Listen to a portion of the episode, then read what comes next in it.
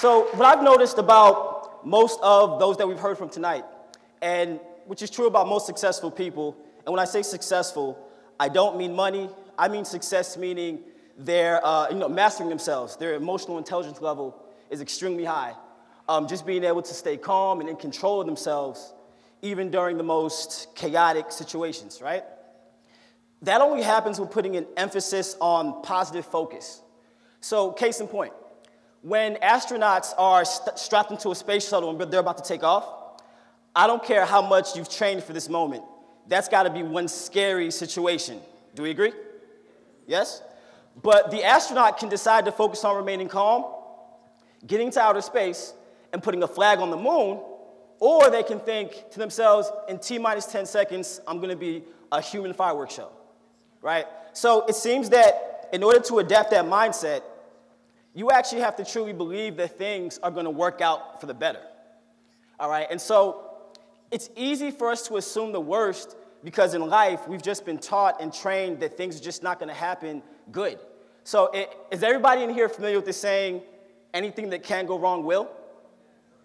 So, I say, what if we see how that works in reverse and we say, what if anything that can go right will? Right? We can never truly control outcomes, but what we can control is how we feel leading up to and how we feel leading after. So imagine how our educational process could be if we stopped making failure seem so scary. Would you really think about the worst possible outcome if you didn't fear the worst possible outcome? Uh, as they mentioned earlier, there's an amazing philosopher that once lived. He said some amazing things. His name was Tupac, as Brandon and Letitia spoke earlier, right? And so Mr. Shakur once said that he was okay knowing that he himself wouldn't change the world, but that he would spark the mind of someone who would. Now, any of you familiar with Tupac know that towards the end of his life, he spoke a lot about the possibility of him dying uh, prematurely. It was during this time that he made his best music. Arguably, the most inspiring bodies of work were created in the last 12 to 24 months alive. So he wasn't panicking thinking that he was gonna die. Rather, his tone was, I'm going to die. So, how much knowledge and game and music can I leave behind so that when I'm gone, what I've left behind is going to spark the mind of someone who would change the world, right? Most of us, me included, would probably be thinking more along the lines of, okay, how about I focus on just not dying?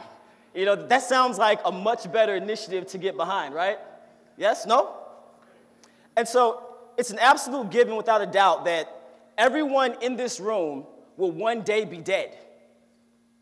But what we don't wake up every morning thinking about is our inevitable demise.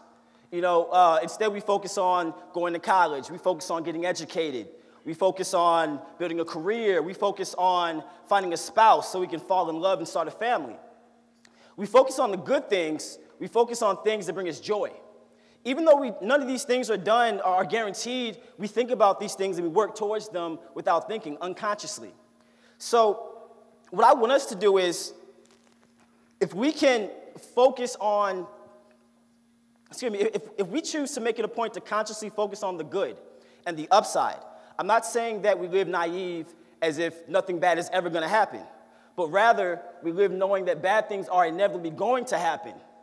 But when they do, we are going to focus on whatever ounce of good we can find in that situation.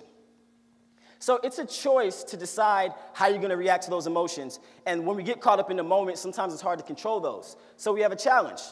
That challenge is to rewire our minds to focus on solutions rather than to focus on problems. So if we focus on the fix, it makes the journey of getting through hard times in life much easier to deal with uh, while also turning you into someone who doesn't go down without a fight. So, what I want you guys to do is the next time you find yourself in a jam, focus on the fix. My name is Toast, and that's all I got. Thank you guys. You've been great.